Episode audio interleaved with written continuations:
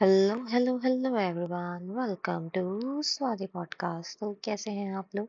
आशा करते हैं भले चंगे होंगे, क्योंकि मैं भी मस्त मौला हूँ। तो लौट आई हूँ मैं फिर से अपने एक प्यारे से पॉडकास्ट के साथ।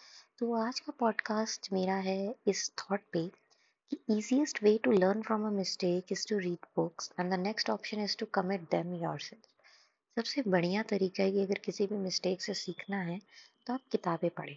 किताबों में लोग कहाँ-कहाँ फेल हुए, कहाँ-कहाँ उन्होंने कौन-सी गलती की, वो सब लिख के वो एक किताब छाप देते हैं। अगर आप उन किताबों को पढ़ते हैं, तो आप उन गलतियों को करने से बच जाते। लेकिन अगर आप उन किताबों को नहीं पढ़ते क्योंकि बहुत से लोगों की आदत होती है किताबें ना पढ़ने की, आप खुद वो गलतियाँ करते हैं, उन चीज़ों में फंसते हैं और फिर कभी ना कभी तो आप सीखेंगे ही। तो आपको खुद गलतियाँ करके सीखना है या दूसरों की गलतियों से सीखना है, ये आप पे डिपेंड करता है।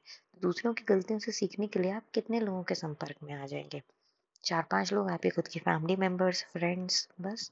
और तो कोई आपको अपनी मिस्टेक्स बताएगा नहीं। तो ज़्यादा अगर सक्सेसफुल लोगों की मिस्टेक्स जान, जानेंगे ना मतलब जो लोग अपनी लाइफ में कुछ कहीं किसी मुकाम पे आगे, जब वो आपको अपनी मिस्टेक्स बताते हैं ना तो आप बहुत ज़्यादा सीखते हैं। तो books are the great way to learn from this mistakes क्योंकि किसी ने तो ऑलरेडी कर ली, तुम अपनी ज़िंदगी क्यों बर्बाद कर रहे हो उसी सेम मिस्टेक को दोहराने के लिए।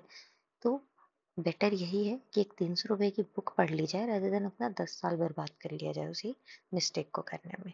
क्योंकि ज़िंदगी में आप कुछ भी पा सकते हैं, लेकिन वक्त नहीं। तो सबसे बढ़िया तरीका है कि आप अपने वक्त का सबसे सही यूटिलाइजेशन करें, बुक पढ़ें और सीखते रहें। बाय